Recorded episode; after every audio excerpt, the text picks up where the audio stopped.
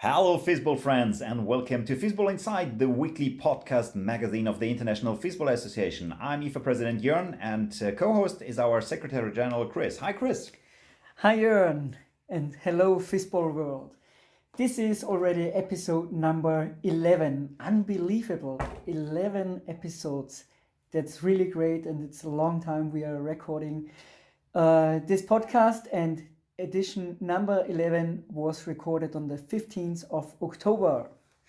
Yeah, it was great. In our last uh, edition, number 10, we had Stefan Fox uh, who joined us. And uh, like we learned today from our Australian friends, which published just today their uh, next episode, uh, they had a special guest uh, which came from the United States, Corey Dunn. But we today have many of topics to talk about, so uh, we stay within our own team. What will we talk about?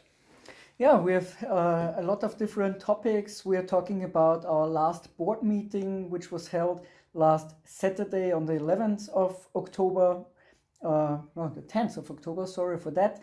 Uh, we are talking about uh, the Fistball indoor season in Austria and the hygiene concept Fistball Austria developed. And the third topic is uh, the European Champions Cup, which has to be cancelled, unfortunately.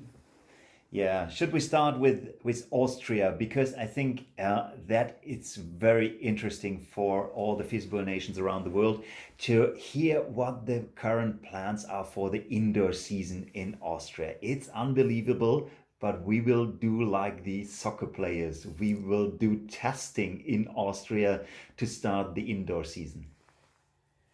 Yeah, absolutely, Jörn. Uh, unbelievable. Fistball is going for pro sport, you can uh, say so, because in Austria only uh, sports pros has to be tested uh, with a PCR test. And as um, Fistball is also a uh, sport for strong guys, uh, and the first division has also provide testing, prevention concept they made for the upcoming indoor season, it's really quite complicated. But Fistball Austria is really doing a great job, and um, I'm saying that because I know how hard it is to, to make such concept and to provide different ideas and solutions.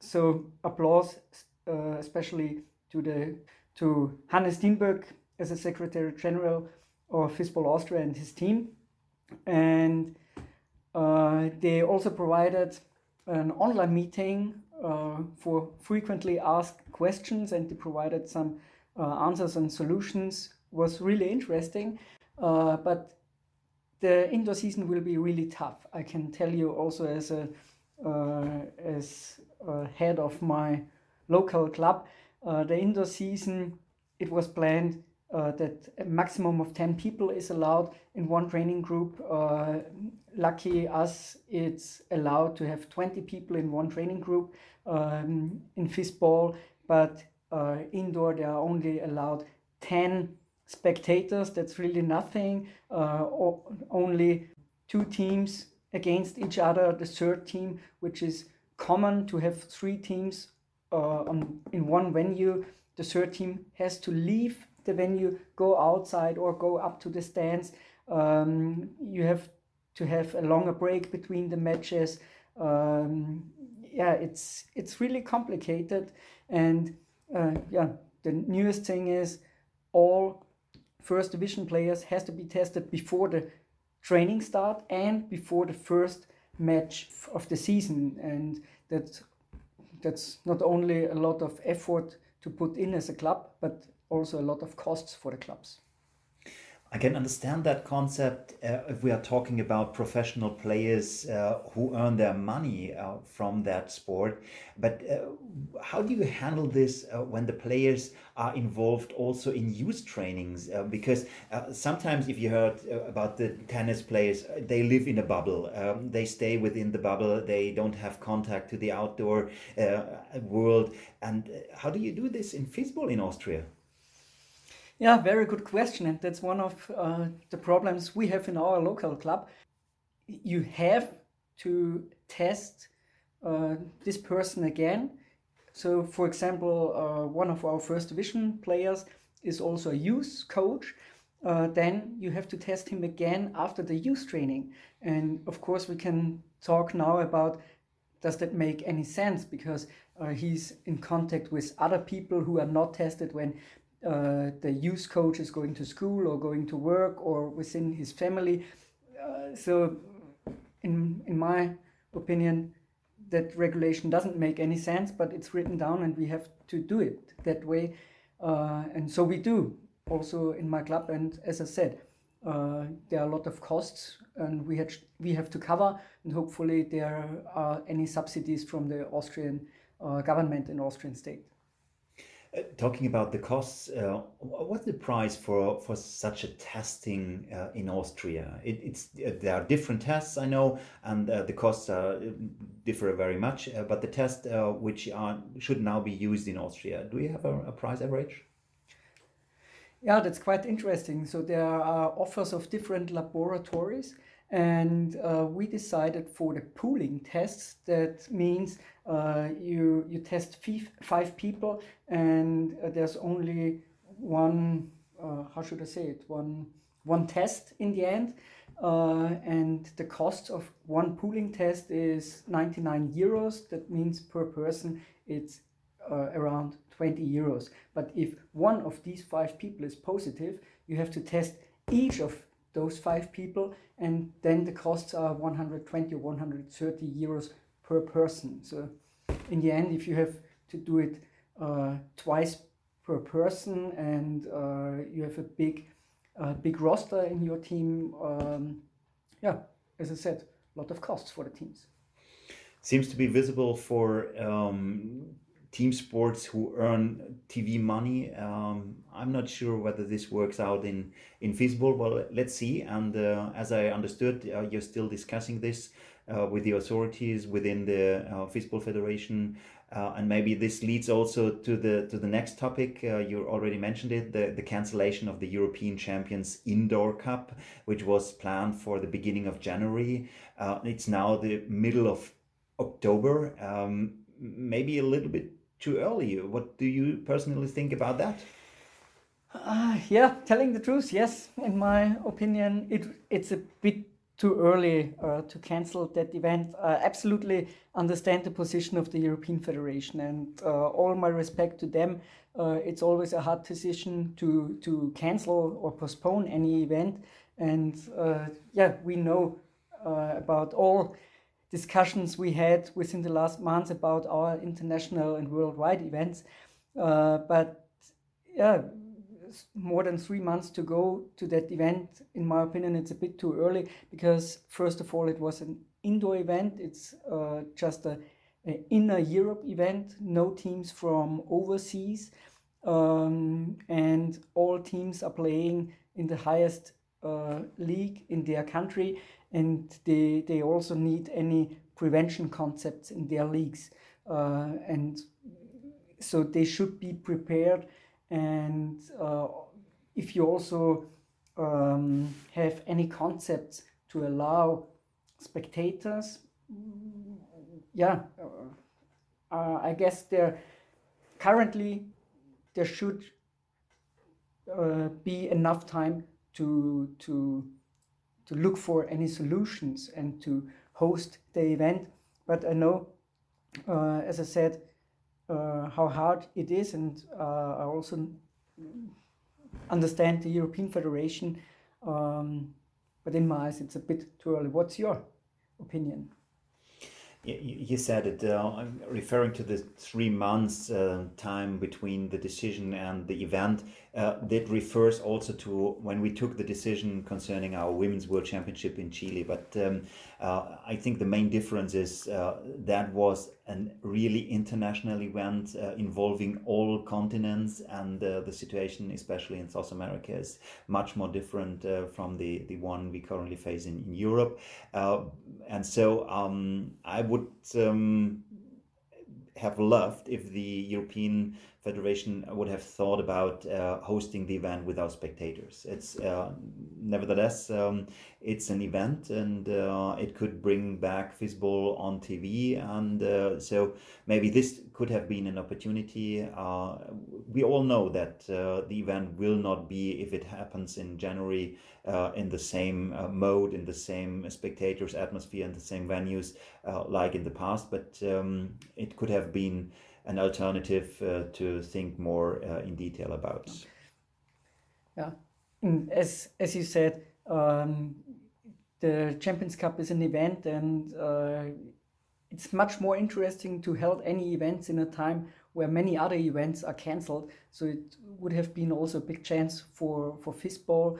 There are no other outdoor events uh, in ball sports, um, at least and maybe also some skiing World Cups uh, will be cancelled, and uh, so Fistball could, yeah, could be something like last man standing or last event standing. Um, could be also a chance, and that's why I would, um, yeah, I would have been waited uh, for a final decision, and you can cancel such an indoor event also much later than than it happened now. Coming from cancellation and postponement, formally it was postponed. It was not cancelled. It was postponed to next year, if I understood that right. Uh, I, I'm asking myself how this would work out with the new format. Uh, if you integrate this um, currently Uh, already qualified clubs, and next year maybe another four will come uh, around the corner, and then it's uh, some different event. Um, but let's come come to the third and last topic of uh, our today's podcast, which is the results of the already seventh board meeting, board of directors meeting last Saturday on the 10th of October. full agenda and plenty of things to talk about. Of course, also the event calendar for next year, uh, which is uh, very interesting and uh, hopefully, and let's cross our fingers, we will run most of the event. Maybe we, we start with a short uh, overview about the events uh, as far as we can publish it already today, uh, because there are some decisions which are prepared but are not yet in a in a mood to be published. Um, would you like to go through the calendar? Sure, I'm happy to go through our calendar and it will be a really cool, tough and interesting Fistball schedule 2021. Uh, first of all, in the beginning of Jan- in the beginning of next year, so it's the 30th of January, is the 61st birthday uh, of our International Fistball Association. It's really cool and uh, I would like to call it in the future as a World Fistball Day. Yeah, that's a cool idea. Let, us let, do it. And maybe uh, you Fistball friends around the world have an idea how we should celebrate that World Fistball Day at the beginning of the year 2021 uh, being back. And saying the truth, we missed obviously the 60th birthday. Uh, so let's celebrate the 61st uh, birthday. Yeah, I'm happy for any ideas from our uh, audience and feel free to send us your ideas to podcast at ifa-fistball.com. Yeah, uh, later this year, uh, I'm just talking about our international or worldwide uh, events, let's call it that way. In the middle of May, from the um, 12th to the 16th of May, uh, the IFA 2 on 2 Fistball World Championship uh, will take place the first time ever in Leipzig uh, within the framework of the International uh, German Gymnastics Festival, complicated name in English version.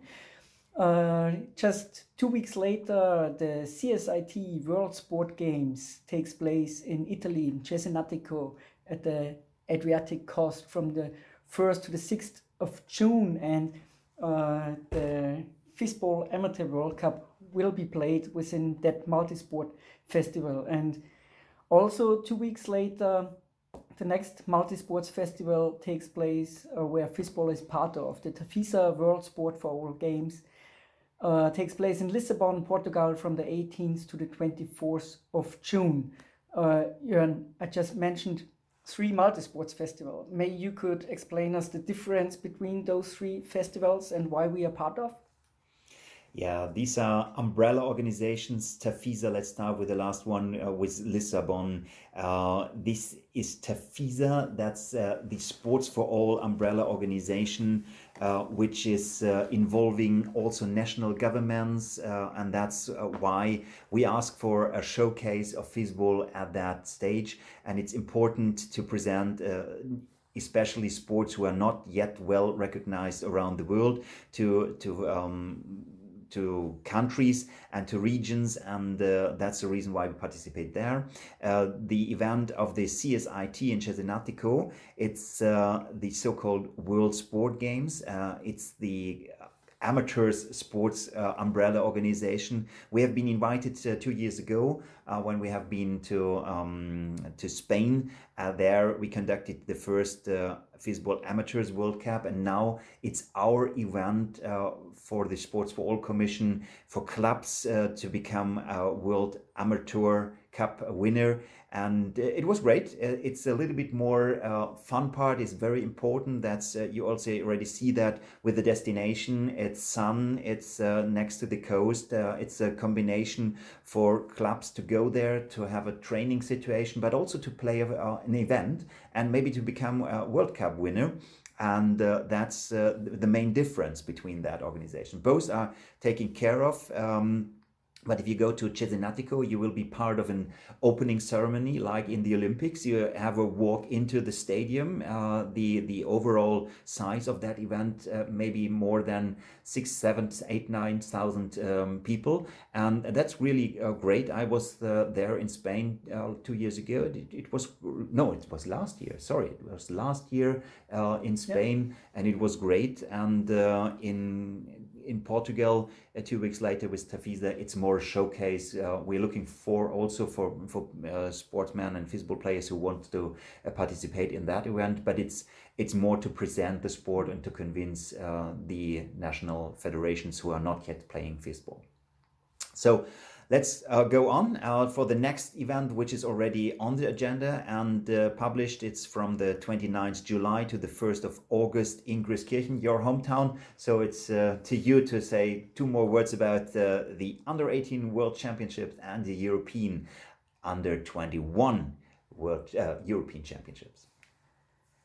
Yeah, we are looking forward to that big event, and uh, my organizing committee is working very hard, and they have great ideas um, for that event. And uh, we'd like to invite the world to Grieskirchen to be part of and to celebrate the big Fistball festival with us uh, in the end of July next year. And so cross your fingers. Um, everyone is allowed to travel again, and there are two more uh, events scheduled for next year. It's our Women's World Championship, which is planned in the middle of July, and our, of course, highest uh, club championship, the Fistball World Tour Finals, which should take place in the middle of October in South America. We, pub- we published already, it should be held in South America, but we didn't publish uh, the hosts for the Women's World Championship and the World Tour Finals next year.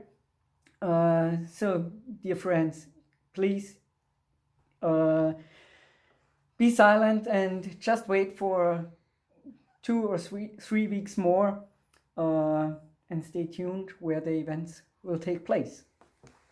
And then we promise you to, to publish this uh, uh, event calendar, the full event calendar, as soon as possible. Uh, of course, you will find all details already on the IFA webpage. But other topics uh, of the board meeting have been uh, the very um, the point to approve and to adopt uh, new anti-doping rules of IFA.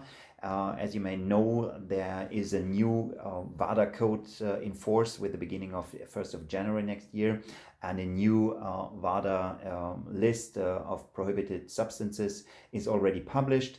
And IFA has to uh, work over and go through the current IFA anti doping rules. And we did it with the anti doping administrator Teresa Eidenhammer uh, in the past weeks. And uh, we forwarded a draft to WADA. And now it was finally approved by the board and is already published on our website.